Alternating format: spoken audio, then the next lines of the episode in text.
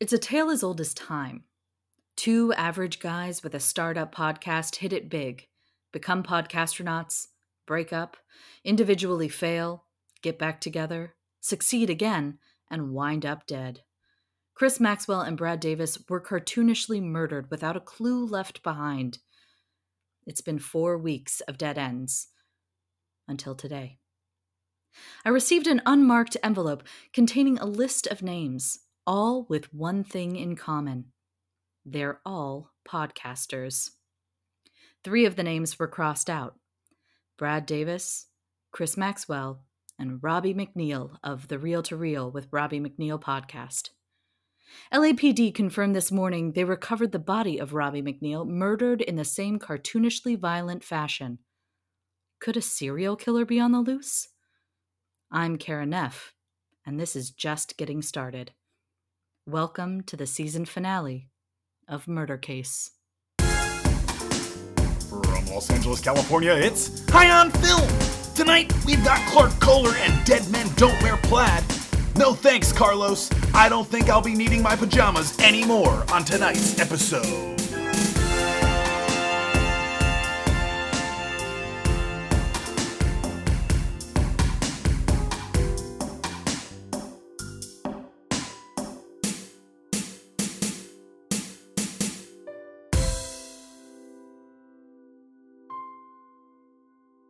Well, hello and welcome to another episode of High On Film, sobering talk about movies. I'm Chris Maxwell. I'm your host, back for another week, and welcome to another episode in our Noir Vember series. And oh boy, has it been a Noir Vember to remember. We've been celebrating the release of our comedy noir homage podcast, Death at Sunset. And today, we're watching a comedy noir homage film. Not only to celebrate our show, Death at Sunset, which you should subscribe to, listen to, and review on Apple Podcasts, but also, and seriously also, to commemorate the life of the incredible Carl Reiner. He died this past couple months, and we are... putting out a podcast in remembrance of him by doing a film he directed. Let's see. Where was I? Episode 258, Dead Men Don't Wear Plaid, from 1982, directed by Carl Reiner, written by Carl Reiner, George Gipe, and Steve Martin, one of 4 Carl Reiner, Steve Martin pairings that come all right in a row, if you can believe that. Literally the impetus to... Impetus? Is that the word? To Death at Sunset for me. I watched this movie once and I said, wow, a comedy noir. Wouldn't that be funny with the elevated language and all that? And I brought that to the man that's right to my left, the co-host from the couch, the podcaster of disaster, and the Brad Davis that God gave us, Mr. Brad Davis. Chris Maxwell, how we doing? Brad, I am doing great, and I am so ecstatic to talk about this movie. This is what I brought to you when I said, I want to do a noir comedy podcast. I saw this. I said, look at the potential here. We should do something with this. And what did we do? We made 2 seasons of a podcast about it. Correct. Yeah. I remember you bringing it to me. I remember you saying you had just watched this movie and you had this influence and an idea, and it definitely rolled from there. So yeah, this really is the catalyst for Death at Sunset. Yeah, and this wonderful Carl Reiner film couldn't be a better capping to our Noir Vember, because it actually references the first film we did in Noir Vember, Double Indemnity, by having Fred McMurray from Double Indemnity cut into this film, and his extraneous use of the word baby.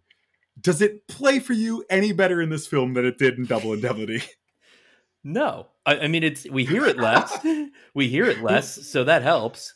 But they arguably only include the one good baby that he does have in the whole film. Like, yeah. Or I should say the best one. Yeah, there's maybe like 2, but Double Indemnity is a damn near perfect movie. The one shot against it, which I don't even know if we mentioned in the podcast for it, is he is not very good at saying baby. It does not roll off his tongue very well. I think it's in the trailer to Double Indemnity rather than the, our trailer, I should say, not the real one. Not the gib gab of the regular Workaday podcast. Sure. Yeah, sure. But boy, oh boy, let's not waste any more time. Let's get to our guest. We always have a guest, of course, here to talk about it. And today, a very special guest.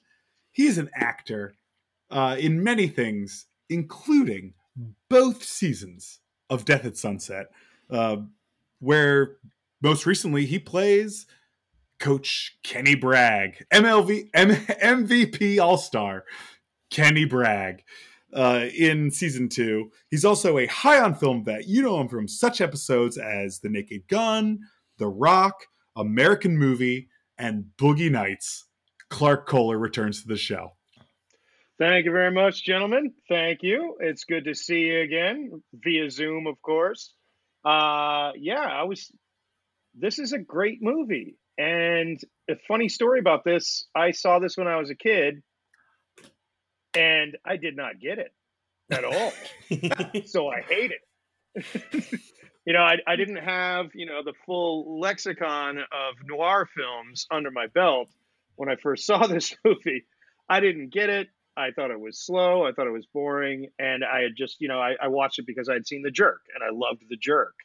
And The Jerk plays a little bit better for a 7-year-old than Dead Men Don't Wear Plaid. A little bit, sure. And yeah, rewatching it, it's just like there's a grace to the comedy here that's not necessarily in a lot of the other spoof movies of that time. There's a certain elegance to it, and I think that comes from Steve Martin being one of the greatest physical comedians we've ever seen, and Carl Reiner being one of the greatest comedic minds of all time. It was great. So thank you for inviting me to watch this, because I don't know if I would have ever seen it again. Because you're quite welcome. When I was a kid, I'm so glad you decided to do it. And I'm actually thrilled to hear you actually seen it before. I love to have that perspective on this. I am so glad to hear that you've seen this, that you know some of the references, and love it, because I really do love this film. Despite its faults, I think it's so brilliant. I think it's such a noble experiment. And I think it did. It also, this technique has been used since quite a bit, but never. I feel like this is the first time where it's not like, well, this is the only time I can think of where they're using old footage from other films and interacting with it and having fun with that, but still trying to make it seamless.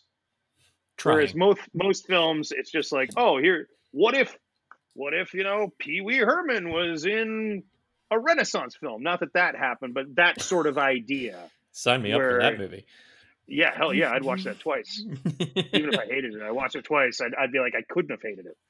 Well, the amount of work that has to go into it to write an original script around so many existing clips is so daunting, and already so hard to even think about, to be like, okay, what can fit into every one of these scenes? And I'm sure we'll get into the politics of that in this film. But like I said, I think it is just such a noble experiment to not only honor the old noir films, but also spoof them at the same time, which is, I mean, I think all three of us know something we tried to do with Death at Sunset at this, all in one breath. But Definitely. Let's let our listeners in on a little bit of this magic. If you haven't seen the movie and you don't mind spoilers, if you have seen the movie and you just need a quick refresher, we prepared a little trailer for you to introduce you to Dead Men Don't Wear Plaid. Here it is. In a world before we could CGI dead people into new movies, one man was brave enough to cut old footage into his once contemporary studio comedy. Well, thank heavens for that. After last night, my head couldn't stand it. The great Carl Reiner made a movie in the 80s using clips from movies in the 40s and pairs them with Steve Martin from the 80s to create a noir that could have been made in the 40s. Are you all right? You look as though you're going to faint. Meet Private Eye, Rigby Reardon. I had a hangover and business was so slow I was rereading old newspapers. That all changes when Juliet Forrest shows up at his door. I hadn't seen a body put together like that since I'd solved the case of the murdered girl with the big tits. With the conspiracy at hand, she hires Rigby to get to the bottom of her father's murder. You know how to dial, don't you? You just put your finger in the hole and make tiny little circles. The one thing he has to go on? A list of names whose members are dying almost as fast as Rigby can track them down. It's a list of names. I found it in a bowl of soup. Don't ask me to explain. Multiple copies of multiple lists are stolen, recovered, and ultimately serve as a device to hop from one 40s movie star to another. I don't see the connection. I don't either. That's what bothers me. The wild goose chase culminates exactly how you think. With Nazis. Juliet, what are you saying? He's a Nazi. Don't beg a Nazi. From Universal Studios comes a parody homage of a mystery comedy neo-noir filled with Easter eggs. I'm crazy about you, baby. Yeah, I'm crazy about you too, Walter. Steve Martin, Rachel Ward, and Carl Reiner. It is customary in these situations for the developer of the plan to describe it. I beg your pardon. It's also customary for the Private Eye to tell how he figured it out. No, it is my right. Dead men don't wear plaid. Dead men don't wear plaid. I still don't know what it means. Laugh, or I'll blow your lips off. I'm just beginning to realize it's better to have something to look forward to.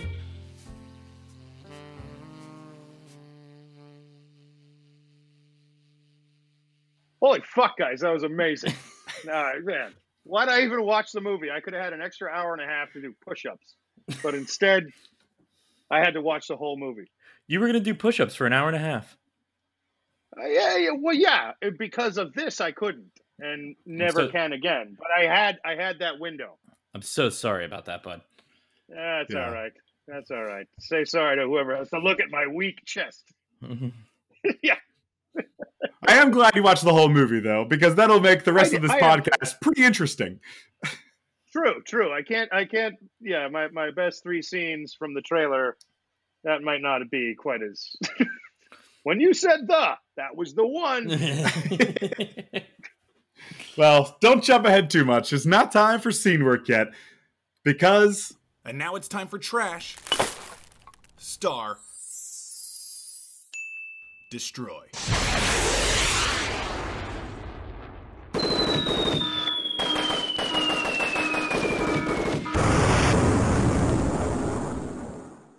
That's right. It's Trash Star Destroy, our second favorite podcast game? I don't know. I go back and forth between which podcast game is my favorite. Well, you hit an octave there that I didn't know was possible for you. Second favorite podcast game? Listeners, don't adjust your... There is nothing wrong with your audio. That was my own falsetto coming through. There's just something wrong with Chris. Nothing wrong with me. Guys, it's Trash Star Destroy. There are. Oh, boy. We're going to give you three movies of a similar ilk. One you must trash, which means eliminate it from existence. One movie you get to star in, which means you get to take whatever part your fragile actor ego heart desires. And the third movie then must be destroyed, which means that the only version of that film that has ever been made has been both written and directed by Mr. Michael Bay of Bad Boys 2 fame. So, let's do this, being Carl Reiner, having passed earlier this year, the great Carl Reiner of the Dick Van Dyke Show fame. Passed on earlier this year at the ripe old age of 99? 90? He was like 93, I think. Yeah, I was going to say it was like early 90s. Yeah. something I should have looked up for the memorial, but at an old age, I don't mean to discredit Carl Reiner at all. I love him so much. So much of his work had influenced me. Not only is this movie the direct influence of Death at Sunset, but I also absolutely fell in love with the 2,000-year-old man with Mel Brooks is a seminal sketch comedy bit for me. I loved it so much. I bought the book when it came out in, I was a child, but it came out probably in like 98 or 97 or something. And I devoured it because I loved the bit so much. So R.I.P. Carl Reiner, really one of the greatest comedic minds of our time. So let's do 3 Carl Reiner directed movies. And since we're doing Dead Men Don't Wear Plaid, let's do the other 3 pairings he's had with Steve Martin. Mind you, these all came in a row. All 4 of these films came in a row. At first, it was The Jerk.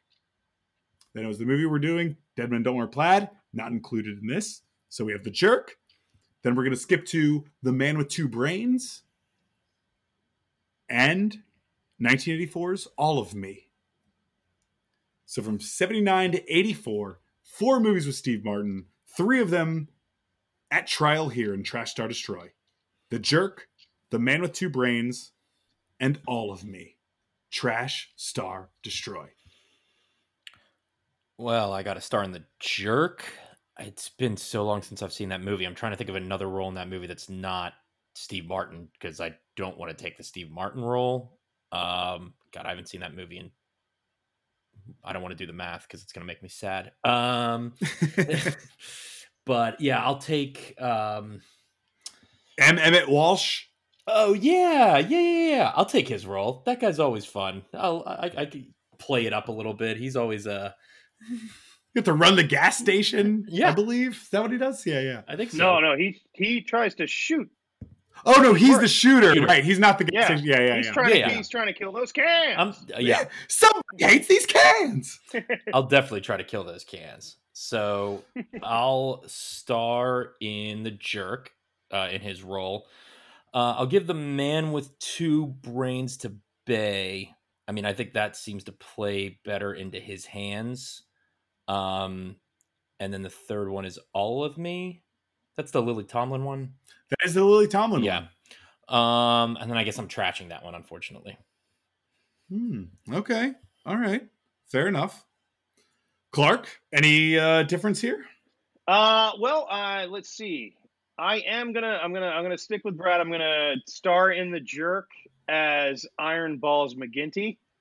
That cracked me up as a 7-year-old, and plus having on my IMDb credits that I played Iron Balls McGinty at 7 years old. Come on, how much different would my life be? That's like when Homer Simpson changed his name to Max Power. That'd be fucking incredible. He got it off a hairdryer. Yeah. So yeah, I'm gonna be Iron Balls McGinty in The Jerk. I'm actually gonna give All of Me to Michael Bay. Because although, God, that's tough. All of Me is my favorite Steve Martin performance. I think he's so incredible in that. It's some of his best physical performing ever. When he is possessed by both Lily Tomlin and himself, and he's pulling himself on the street back and forth between what she wants and he wants is peak Steve Martin for me. Yeah. It literally brought me back into Steve Martin, because I'll tell you what, I'm going to trash The Man with Two Brains. And apparently as a younger child, the middle of the Steve Martin Carl Reiner partnership did not agree with very, very young Clark Kohler. It was the first movie that I saw in the theater that I didn't like. Wow. Man with Two Brains. I don't know if you guys can remember what yours was too. But again, it was more adult humor than The Jerk was, and I just, I just wasn't ready for it. It was it was a little too, I don't know if it was too heady or whatever it was, but for whatever reason, I hated that movie. It was the first movie I didn't like in a theater, so I got to trash that one, because then maybe Who knows what could take its mantle is the first movie I didn't like in the theater. Maybe Grumpy Old Men. Who knows? I don't know. Anyway. You didn't like Grumpy Old Men? I was very drunk when I saw Grumpy Old Men. How old were you? 19. Okay. That's fair. That tracks. Eight. So anyway, saw it in the theater. Yeah. For some reason, as part of volleyball hazing, when I was on the college volleyball team, they took us to see Grumpy Old Men. And I was not in the mood for that. Hazing. Blacked out. So I'm going to give All of Me to Michael Bay. I think Steve Martin's abilities would trump anything that Bay would ruin it with, even though I'm sure that, Reiner's directing probably helped him a lot, because I think his two best performances, I think his performance in Dead Men Don't Wear Plaid is excellent too. And I think his two best performances are directed by Carl Reiner. So maybe that puts that performance in jeopardy, but perhaps we could get a Lily Tomlin, Michael Bay showdown on YouTube, like the David O. Russell one. And I could stand to see Michael Bay getting dressed down by Lily Tomlin while she's just sitting there very calm. I could absolutely stand that. If they did a movie together, that would absolutely happen. Lily Tomlin and Michael Bay would just be yelling at each other. Yeah, I mean, for me, this is a little tough, because I want to be in Jerk, but I don't know if there's a role that I could actually excel at.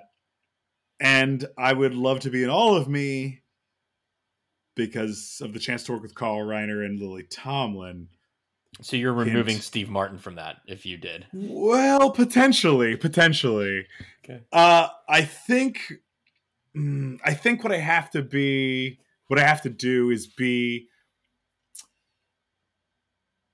the glasses salesman in The Jerk. I'm going to sell Steve Martin the glasses that pull from the nose at the gas station. And I'm going to, the OptiGrabs. Exactly. Stan Marks. Is that his name? Something like that. And then I'm going to give Michael Bay The Man with Two Brains. I think that's at least the most easily adaptable movie for him. A science experiment gone wrong. We can get almost a what women want kind of thing there. Not that we couldn't get that in All of Me, but I do, like you, Clark, love that movie as well. And I don't want to see it just thrown to the Michael Bay wolves. So I will trash that one, unfortunately, for Lily Tomlin and Steve Martin's wonderful physical performance. I might watch that again tonight. I haven't seen that in years. Well, I think we have time for one more Trash Star Destroy. Let's do... Oh, well, this is our first comedy noir, Brad, for Noir Vember this year. So let's do a comedy noir category. We'll do the movie we just watched, Dead Men Don't Wear Plaid. We'll do the Coen Brothers classics, The Big Lebowski. And Clark, you've done Paul Thomas Anderson's Boogie Nights on the show before, so why not do Paul Thomas Anderson's Inherent Vice? Why not? Dead Men Don't Wear Plaid, The Big Lebowski, Inherent Vice, Trash, Star, Destroy. What do you do? Good question. I think I'd have to star in Lebowski. And while I am a fan of Lebowski, I don't love it the way some people do, but I do think it's very good. Mostly, though, I'd want to be in it to work with the Coen brothers. And the role that I would take in that movie, I'm going between the Goodman and the Buscemi role. Maybe the Buscemi role, just because Goodman's so great in that movie. I'd feel terrible taking that away from him, and it would definitely be a step down. I don't have the rage that he perfectly encapsulates in that movie. So that's probably the role I would take, because Bridges, I can't, that's the role Jeff Bridges was meant to play. So I will star in Big Lebowski. Dead Men, I'm going to give Dead Men Don't Wear Plaid to Michael Bay. I'm intrigued to see what he would do with that, especially, you know, have Steve Martin in the movie. And there's a little part of me that would just laugh at the idea of Michael Bay ever doing a movie with Humphrey Bogart in it. And then I'm trashing Inherent Vice, which I personally was not really a fan of. I thought it was fine, kind of overrated. So I'm okay letting that one go. Oof. Okay. Some tough realities there. Clark? All right. I am going to star in Big Lebowski, but I am going to take Walter Sobchak. Sorry. I mean, fuck him. Hey, I don't feel bad. He should feel bad for me. I've got nothing. I'm taking Walter Sobchak because maybe I can work with the Coen brothers forever. Who knows? Because John Goodman has worked with the Coen brothers quite a bit. And I've got the rage. I'm ready. And if you give me the chance to trash a Corvette, pull a gun out in a bowling alley, and throw ashes in Jeff Bridges' face, I'm going to take that. I'm going to take that challenge, and I'm going to run with it. I'm going to wear yellow. I'm going to wear blue blockers the whole time. And I would be happy to be yelled at by you throughout an entire movie. So shut the fuck up, Donnie. See, I'm ready. Yeah, but anyway. But yes, I agree. John Goodman is fantastic in that movie. But still, you know, I'd audition against him if I were up for it. If I were submitted to play Walter Sobchak, I would audition. So, you know, I would try and take it from him. So if I'm offered the chance to just do it for free, hell yeah. I am also paid, my friend. Well, you know, without any, you know, grunt work or sweat on my part. Oh, sure, I mean, sure, okay. Free for me is what I'm talking about. Gotcha. I am also going to trash Inherent Vice just because I enjoy that movie quite a bit, and I don't want Joaquin Phoenix working with Michael Bay. He's already worked with Todd Phillips. I don't want to see what happens to that guy. I'm a big fan, and I just don't want to see what happens to him if he goes back to back Bay and Phillips. He becomes the actual Joker. Yeah, he might just like he might just retreat inside of himself and just disappear. Who knows? Retire from film altogether. Yeah, and yeah, I'm giving Dead Men Don't Wear Plaid to Michael Bay. He has a tendency to make very beautiful women look the most beautiful they've ever looked, and Rachel Ward is a very, very, very beautiful woman. So I wouldn't, you know, I hate to be, you know, superficial about it, but we're talking about movies. They're a very superficial thing. And we're talking about Michael Bay.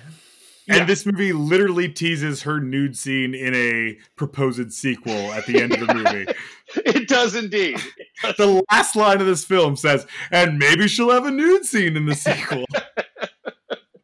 It's a horny movie. It's a horny movie. It's a very horny movie. Yeah.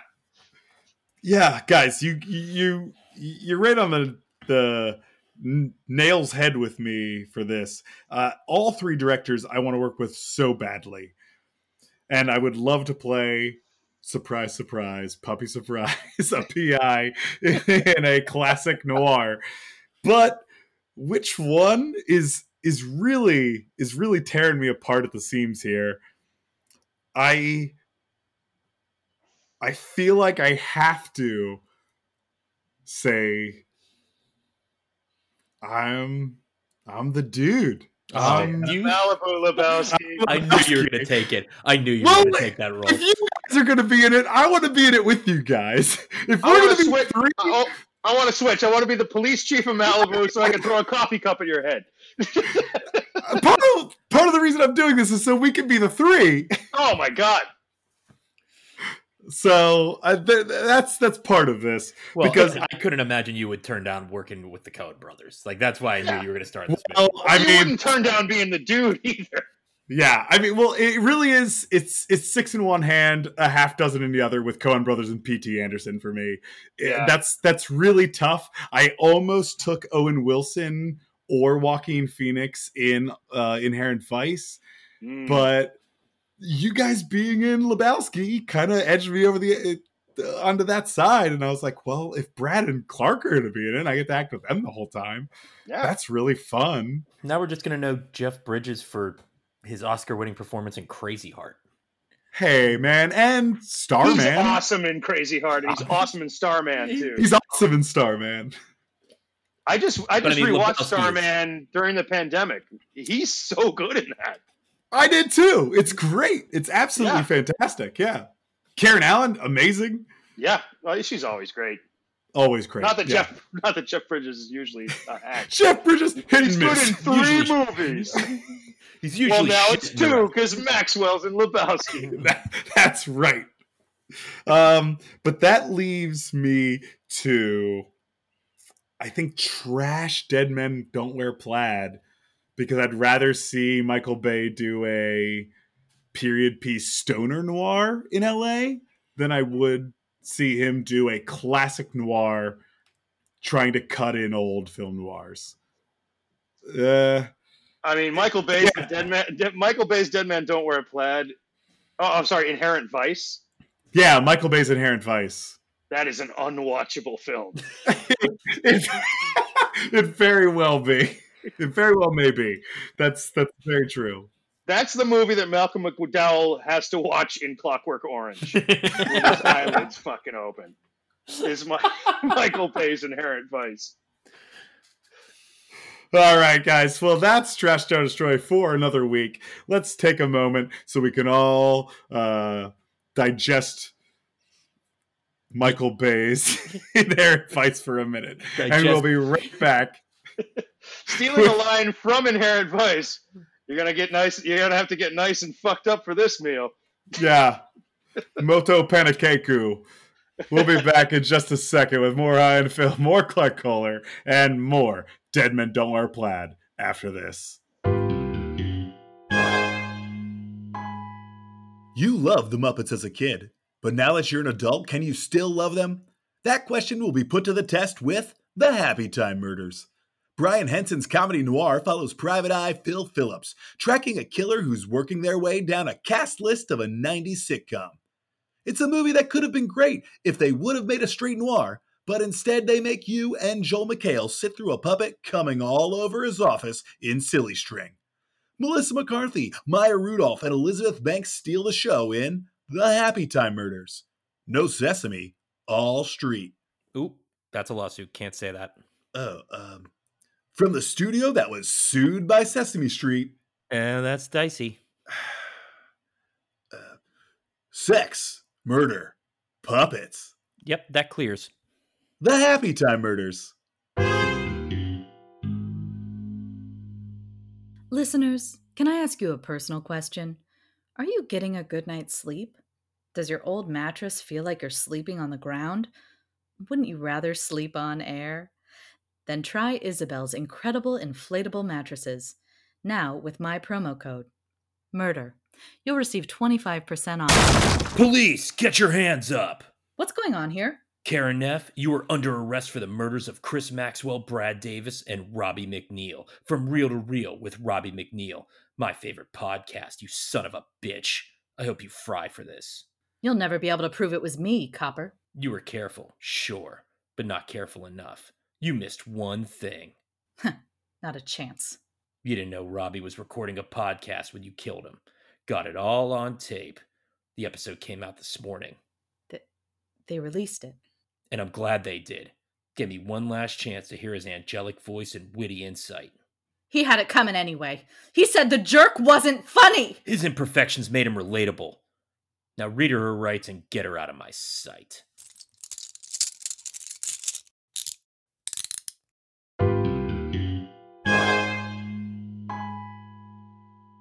Welcome back, High On Film, talking Carl Reiner's Dead Men Don't Wear Plaid, a noble experiment of a film using old film noir clips edited into contemporary footage with Steve Martin, creating a brand new film noir comedy that honestly is pretty wonderful.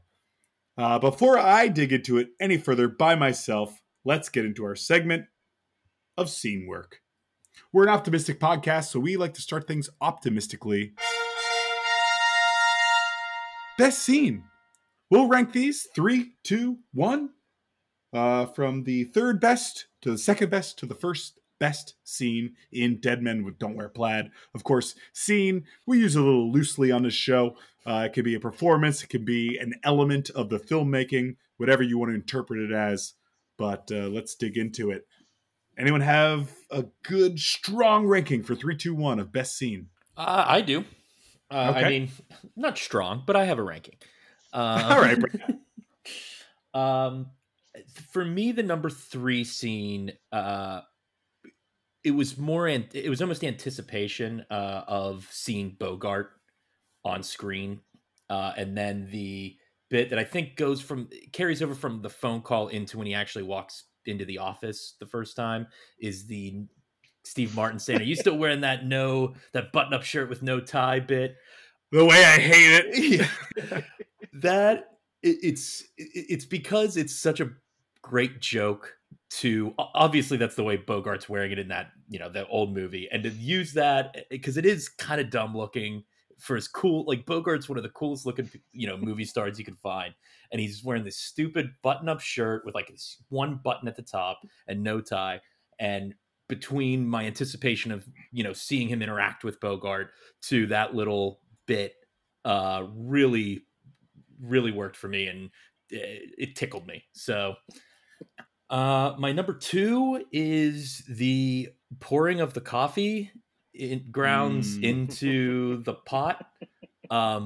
It's simple. You ought to have a cup of my Java. It's simple, and it's just Steve Martin like pouring coffee grounds into a pot, and he's gonna make the strong coffee to wake up the drunk person, and he just.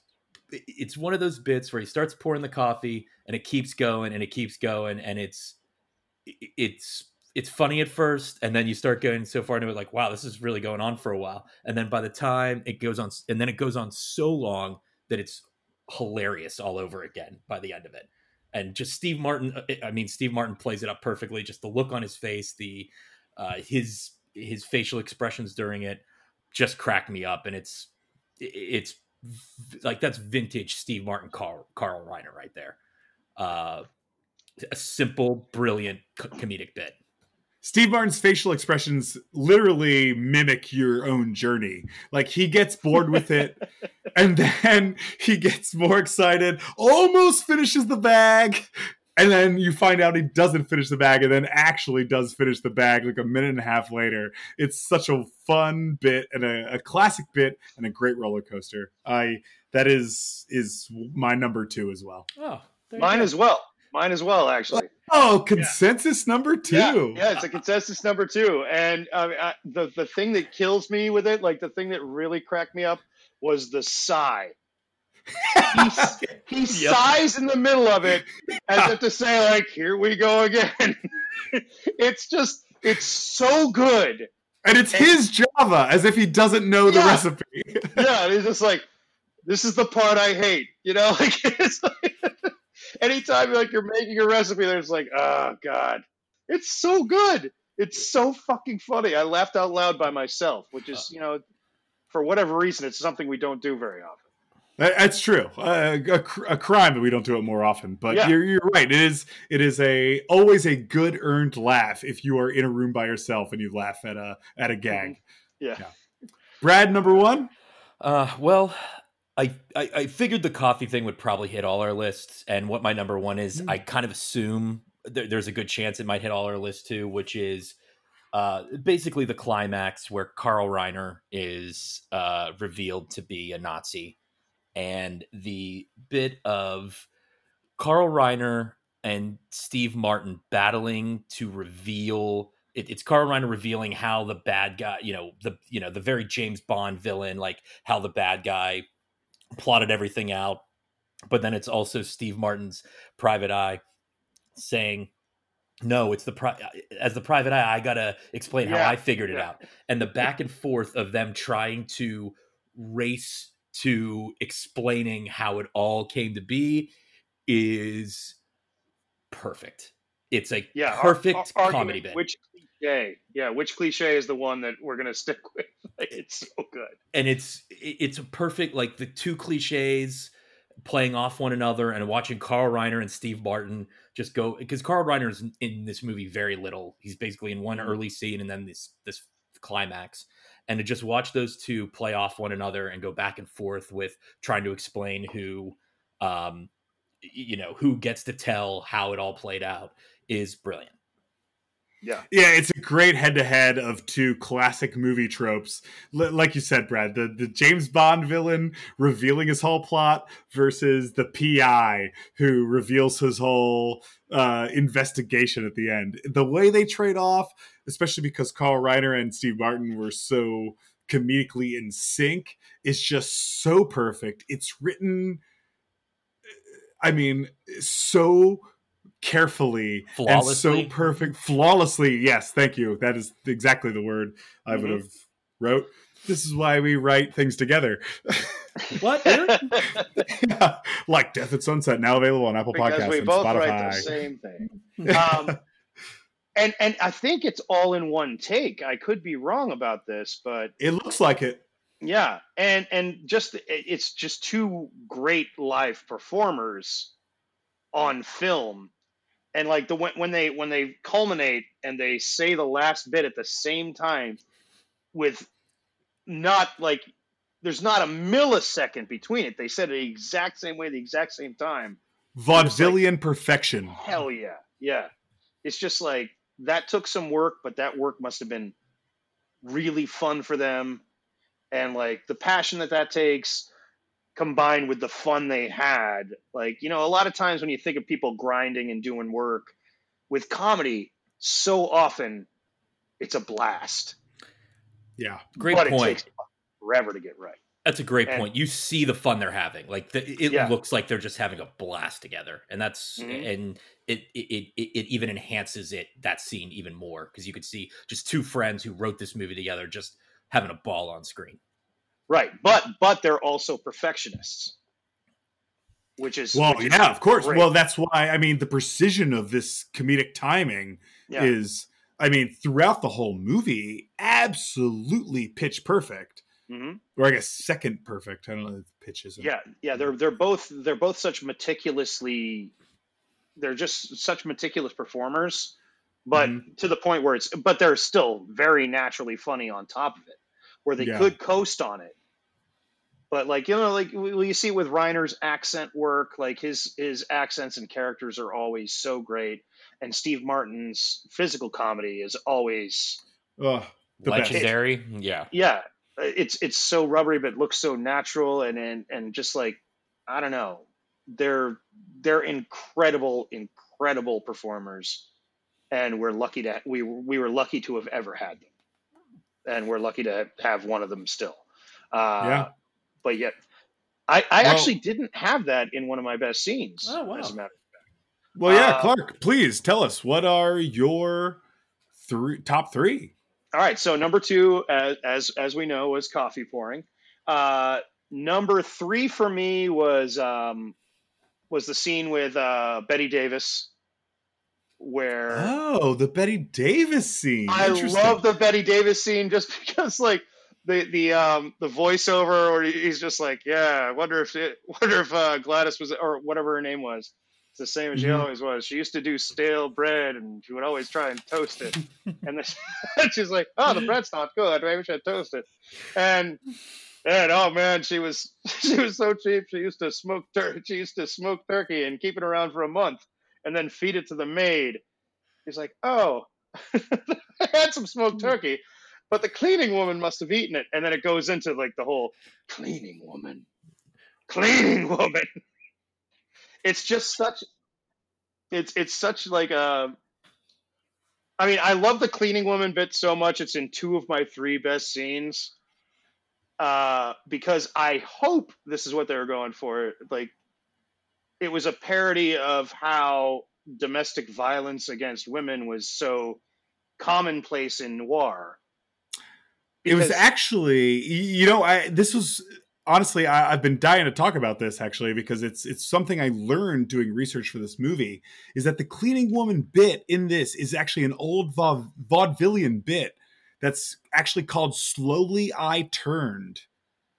So it's a 2 to 3 man bit where you do this thing where you say, "Oh, I've had this experience and it really scarred me," and then the experience takes over your psyche and you go, "Oh, I can't control myself," and you start to like hurt that person, right? Really? And okay. And then the bit is then a third person enters and they unknowingly say the same trigger words, but then instead of hurting them, you hurt the first person again. Okay. Yeah, it's a classic vaudeville bit. You see it over and over in thousands of things, but I never knew it actually had a name, and it's called Slowly, I Turned. Slowly, and I Turned. Yeah, and it's so you turn into this monster. This triggered monster who can't control your own emotions and actions. Yeah, and it is. It's terrible in this film because it actually is used for violence against women. I do hope it is against the noir tropes, but there's so many other very sexist noir tropes in this film that I have no hope that that's actually what they were doing, as much as just nodding to the original vaudevillian roots. All right, so let me tell you what my number one scene is, because this is in it anyway. So when my favorite scene is when she first sucks the bullet out. It's great, then, like a snake bite. Yeah, and then it goes into the cleaning woman bit, and she says like, he just turns around and says sorry.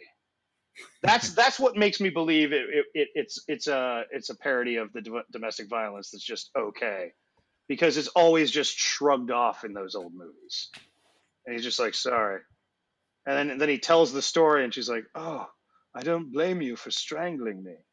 That line did get me, which is obviously like anyone should blame you for strangling them, But yeah, that whole and it goes into another, like, that's a strong stretch of the movie for me.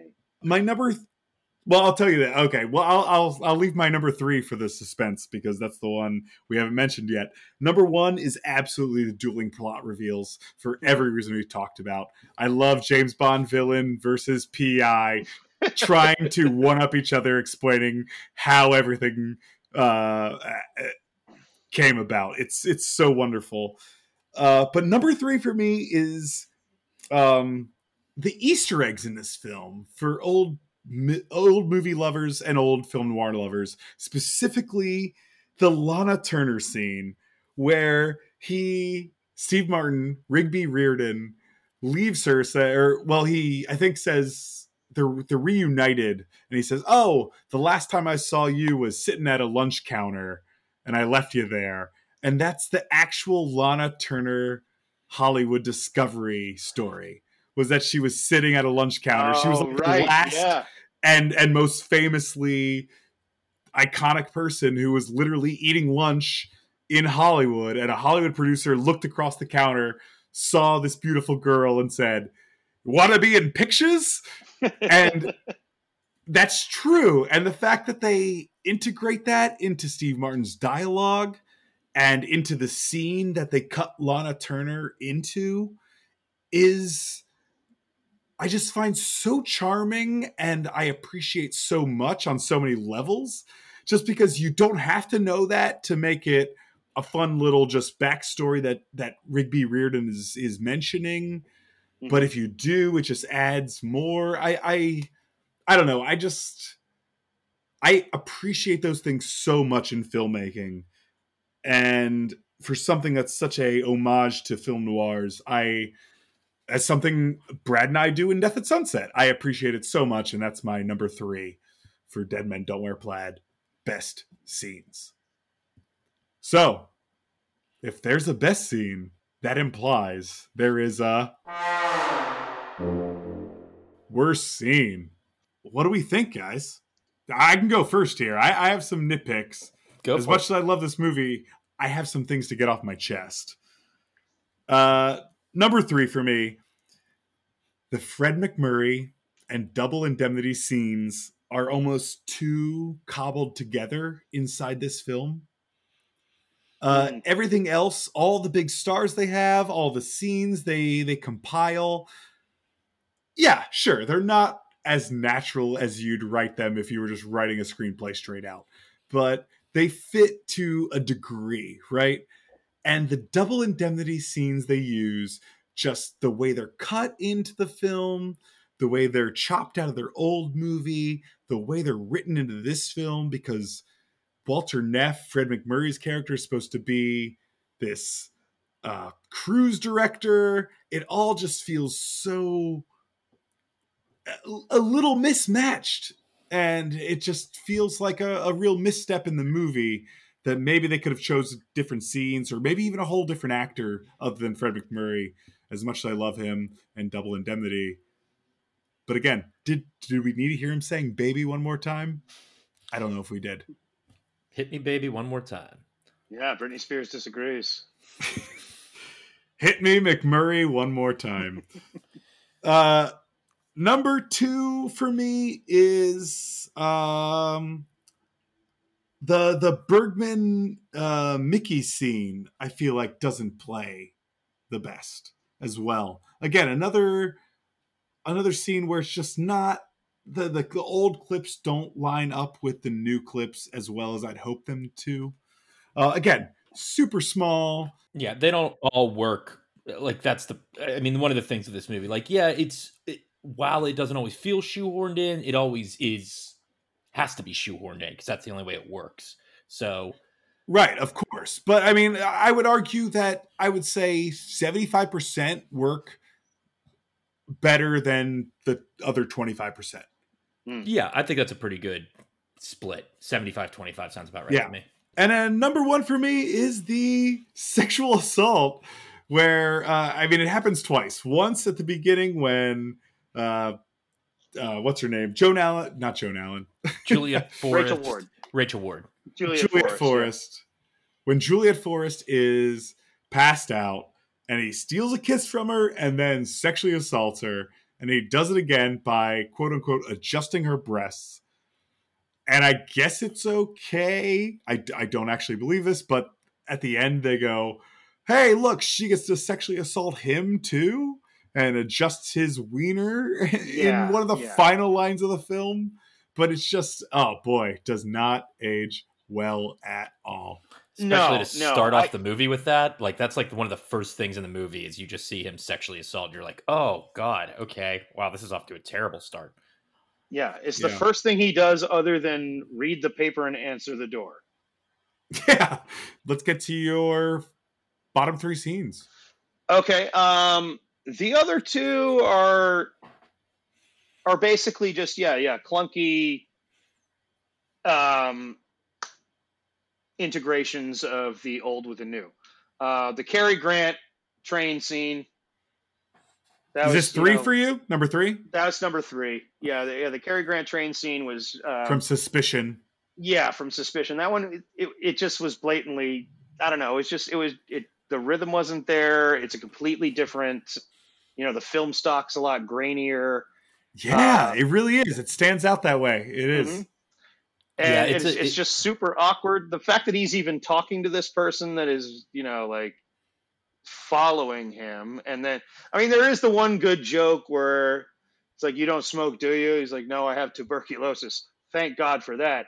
That's kind of funny, but it's not worth it to even have that scene in there. There's no reason to even have that scene. They wanted Cary Grant in it, and that's obviously that one is. While I enjoyed seeing Cary Grant on screen, agree that one feels very shoehorned in. Yeah, yeah, and that's also not the Cary Grant I want to see, And number two for me is the second Marlowe conversation. That also feels very shoehorned in, and just like where Humphrey Bogart's at the payphone. And he's just like, oh, you're not still wearing? Are you wearing a tie? And he's just like, bye. I'm just like, why is this here? It's for the bit later, probably. Let's get some more. Yeah, so get some more. But he's basically just saying, hey, don't do what I told you to do. Do this instead. Like, just have him do that the first time. I know it's only 88 minutes, so you can't complain about too much fat on the film, but. that one, again, was just pointless. It was a pointless scene to me. And number one is the assault. Number one is the rape of the woman. Yeah, I stand with you, Chris. And yeah, it was so jarring. It's maybe it is. Nowadays it is very jarring. It's crazy that we laughed at this. How many years ago? I mean, not 30. 38 years ago. Almost 40. Yeah. 40 almost. Yeah. I mean, it was, and there was so much shit like that back then. A lot of those comedies. Oh, Revenge of the Nerds, Porky's, like all that stuff. Porky's, yeah. Terrible. All right, Brad, you got some more scenes for us? Yeah, I mean, the number one is the opening, kissing her while she's passed out, feeling her up while she's passed out. Yeah, the number two, I mean, I think it's where he accidentally punches Juliet and then feels her up again. Which I guess I could have just put it all into one category of all the times he sexually assaults her. But, but I mean, there's that. I mean, it really is so problematic, and it's played to be so funny. Like, they think that's such a funny joke, and it just isn't. I can't believe it. I mean, I know what it was back then, but it's just insane that it was. And then the number three for me is actually the cleaning lady bit. I didn't like. I understand what they were doing now that I know it's this vaudevillian bit too. I mean, that would have probably changed it for me. But again, he's strangling. Like, it just was more violence against women in the movie. And I didn't think. It pays off in the end because it like kind of comes around and is like the thing that saves the day or whatever. But it just didn't play as funny for me at any point, other than the line Clark mentioned where I don't blame you for strangling me. I don't blame you for strangling me after he kind of explains the story. Like, oh, that kind of made me laugh. But overall, for a bit that's like one of the main consistent bits throughout the movie, it just not terrible, but it just wasn't great for me.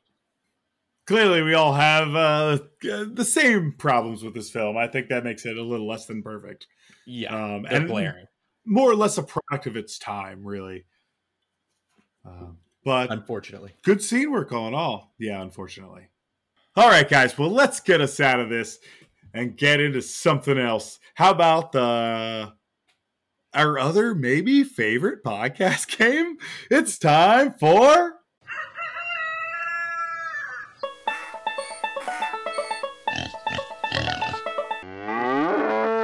Milking It.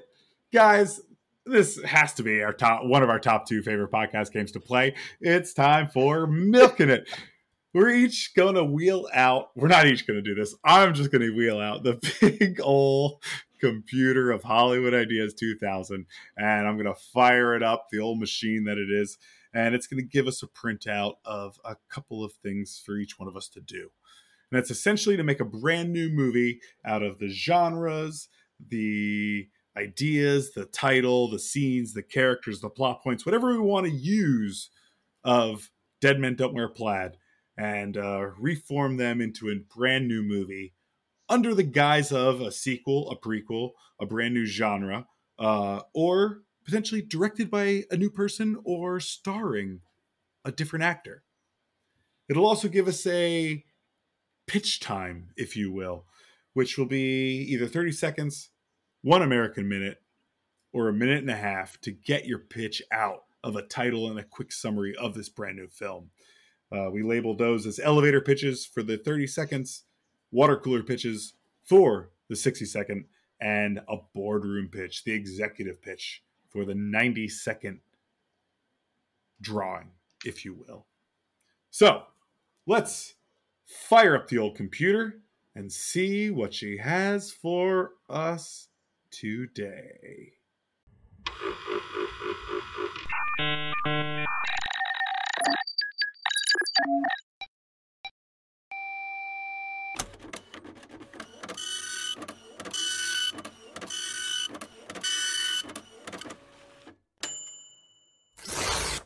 Oh, boy. Here we go. Brad, I think it has you first, sir. Okay. You have the elevator pitch, 30 seconds. Okay. Can you read what it says there? Yes. Elevator pitch, disaster film. Yeah, a disaster film. Ooh. Dead Men Don't Wear Plaid is a disaster film. I'm ready. I feel good. Not ready. Good luck, my friend. Not ready to say it right now, but I'm prepared to think about it and give an elevator pitch. We'll at least announce Clark's picks and my picks before we get to your elevator pitch. So. Of course. At least. Minimum. Yeah. And I may have gotten out ahead of myself there. Clark, you're next. You have the water cooler pitch, One American Minute. And, oh, boy, you have a director card. Do you see that? Yeah. Oh, shit. Yeah. Do you want me to read that to you? Yeah, go ahead, man. Oh, shit. No, you know what? I got it. John Woo. I got John Woo, guys. Oh, Dead Men Don't Wear Plaid, directed by John Woo. I want his plaid off. All right, I'm out of here. I'll stay. Especially because that leaves me with the boardroom pitch, 90 seconds to get out the, oh, well, this should be interesting for a movie with two different decades of actors. A reboot. I'll do the reboot of Dead Men Don't Wear Plaid. All right, guys, let's take a minute to regroup, gather our thoughts, and we're going to come right back with three brand new movies for your listening enjoyment. After this. You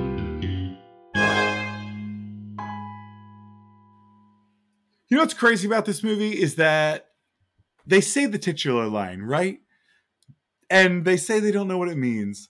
But apparently the scene that explains what the titular line is was cut out of the film. I read that. Yeah, it's crazy, right? It's absolutely crazy. I really want to know how that happens and if that happens in any other films where the actual... I mean, Reservoir Dogs? Is there a cut scene from Reservoir Dogs that's like... explains well, boys, why I guess the we're a bunch called. Of Reservoir Dogs. yeah, exactly. At least there's a voiceover scene in this movie that says, Dead Men Don't Wear Plaid. Yeah. I never understood. At least satisfy that from me. Yeah, I never understood what it meant. All right, guys, we're in the middle of milking it. Let's get to it. We're starting off with the Brad Davis that God gave us and his disaster film. Yeah. In the form of an elevator pitch, 30 seconds long. Brad, are you ready for this? I am ready for this. A title and a quick summary, and the elevator doors are closing, and go ahead. Okay, Steve Martin is going to star in this movie, but instead of cutting in movie stars, we are dropping Steve Martin into disaster films. So he will go up in the spaceship to stop the asteroid in Armageddon with Bruce Willis and the crew. He will watch the world get destroyed in Deep Impact from the top of the hill. He will... be there for the aftermath of Day After Tomorrow, and he falls in love with Amanda Peet in 2012 in the movie Dead Worlds Don't Survive Natural Disasters. Very nice. Thank you. Well, yeah, a lot of High On Film Easter eggs in there too, which I really appreciate. Well, we did two disaster films at the beginning of the season, so it worked out well. Hard to say it didn't at this point. All right, Clark, you're up next with the water cooler pitch, One American Minute, to do a John Woo's Dead Men Don't Wear Plaid. Are you ready? Yeah. All right. You're walking up to the water cooler. You see the executive. He's coming your way. He's grabbing a little paper cone cup. And go ahead. Hey, fellas, are you thirsty for a hit? Guess what? I got John Woo. And he's going to bring us Chow Yun-fat, Hong Kong's biggest star. And he's coming here, and he's going to be a detective in America. Guess who's going to visit him? Eve Archer, played by Joan Allen. Yeah, the lady from Face Off. Something's wrong with her husband, who's a police guy, but he's also a dove trainer. All the doves are missing in America, and he's got to find them.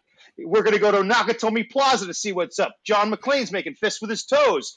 Chow Yun-fat saying, hey, what's going on? We got to figure this out. What's happening with these dubs? And then, you know, where else we're going to see Martin Riggs? We're already in L.A. He's got a gun in his mouth. He's going to say, I miss you, and not kill himself. And he's going to help him find the dubs. And he's going to find out that the guy's just got a different face. Nick Cage has got him the whole time. So Nick Cage is John Travolta. John Travolta's Nick Cage. And this movie stings. It's called Style Points. Buy it now. Style Points. I like that a lot, actually. That's a really catchy title. Great title. I'd go see a John Woo movie called... cocaine theme for the pitch.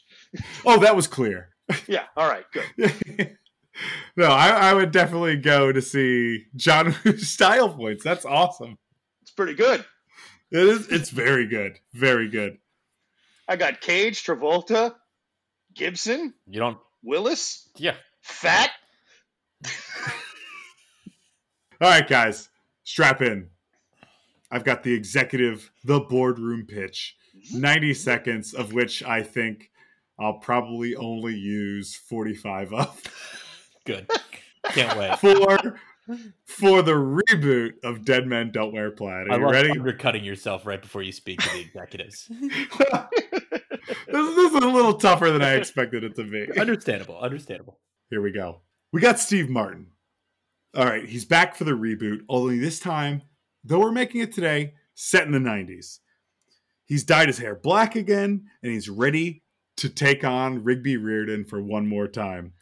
We follow him through Los Angeles of yesteryear, meaning the 90s, by intercutting clips from some of our favorite neo-noirs, all right?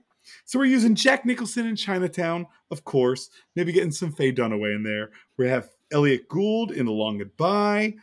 Oh, boy. Well, I don't really want to set in the 90s anymore because I realized that a few of my people that I want to put in this are not in 90s movies, because I want to use Joseph Gordon-Levitt in Brick.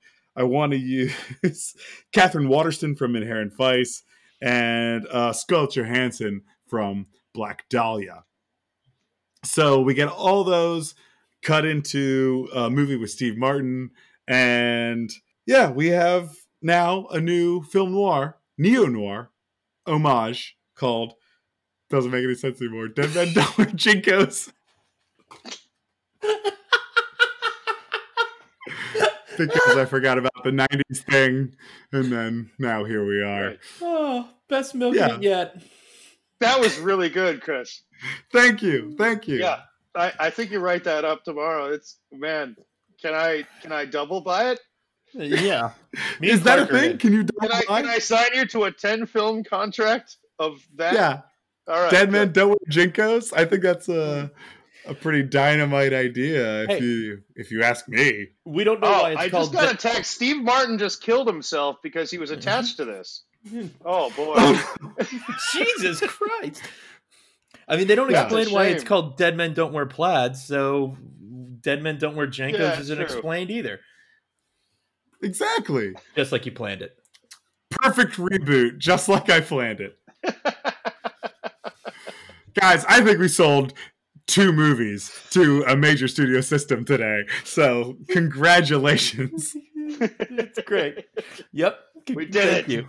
Me and Clark are very proud. Yeah. Brad Davis. Yes, Chris Maxwell. You just watched Dead Men Don't Wear Plaid. What are you going to do next? That's a great question, Chris. I am due. I had gone on a little binge of like the first season plus of The Dick Van Dyke Show. And once Carl Reiner had passed away, and I hadn't had a chance to go back to it. So I really would like to go back and dig back into that show, because it was a show I loved as a kid on Nick at Night. And I just haven't had the time to finish up that run of watching. So that's what I want to do next.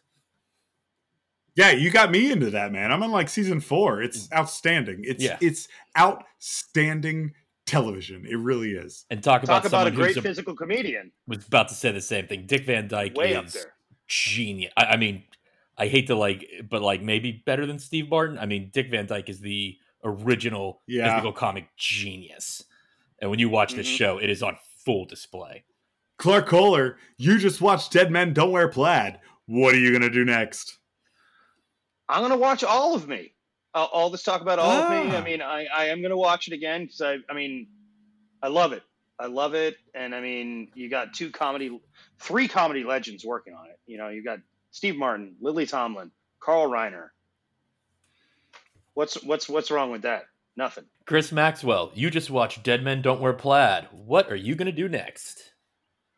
Oh boy, I think I'm going to watch The Bribe, the movie that Dead Men Don't Wear Plaid features that has both Charles Laughton and Vincent Price in. Ooh. I was curious about that too. Yeah, I love that Charles Laughton scene. I had never seen it, but I love him in that little bit. Like I didn't even know this movie existed, but I really want to watch it now. That, and I will also recommend In a Lonely Place, which I believe there's a scene of Humphrey Bogart taken for this movie, but it is one of my favorite Humphrey Bogart performances outside of Casablanca, and a wonderful film noir. Guys, thank you so much for being here for the end of Noir Vember. I hope everyone, both here on the podcast and out there in the listening world, listens to Death at Sunset, where you can hear myself, you can hear the work of Brad Davis, you can hear the wonderful voice work of Clark Kohler, and many, many other people, including Zach Pfeiffer, who did all the original music. It's such a wonderful film noir podcast that I hope you indulge in. 4 parts. You could pick either season, too. You don't have to listen to one season to listen to the other. Start with the first one, because you can binge the whole thing. The second one, it's not all out yet. So start with the first. You're going to love it. Part 3, this Friday. So get at it at Death at Sunset on Twitter, and I'm at Cross Maxwell across your social media accounts. That's Chris with an O in place of the I. At BD Always GP, Twitter and Instagram, and this Friday, Thanksgiving's Thursday. We know a lot of people have off Friday, so listen to the podcast. Yeah, we're very thankful for you too. Yeah, we love you. Sorry to be so aggressive. Yeah, we're thankful, you sons of bitches and daughters of bitches and bastards. That's how we go out here on High on Film, guys. Clark, I love you. Thank you so much for doing the show, buddy. Love you too. Love you guys. Pal. Hope to be on the same coast with you soon. Goodbye. Bye. Neff, you got a visitor. If it isn't old Detective Pikachu, to what do I owe the honor? I've been over this case a million times. I got the who, what, where, and when. There's only one thing I couldn't figure out. Why'd you do it, Kara? You couldn't figure it out? I'm disappointed. You know what the most popular podcast genre is? Celebrity-hosted ones? True crime. And how do you ensure the future of a true crime podcast? Commit true crimes. I gotta know. Was it worth it? If I would have gotten away with it, sure. There's no telling how many seasons I could have done. I guess we'll never know. But you got 3 life sentences to mull it over. Now that's a wrap on this murder case. Bitch stole my line. High on Film is a Maxwell Davis Productions podcast. For more information, follow at High on Film on Twitter and Instagram, or email the show at thehighnfilmshow@gmail.com. Original music by Zach Pfeiffer. Special thanks to Carly Walsh for lending her voice to this episode.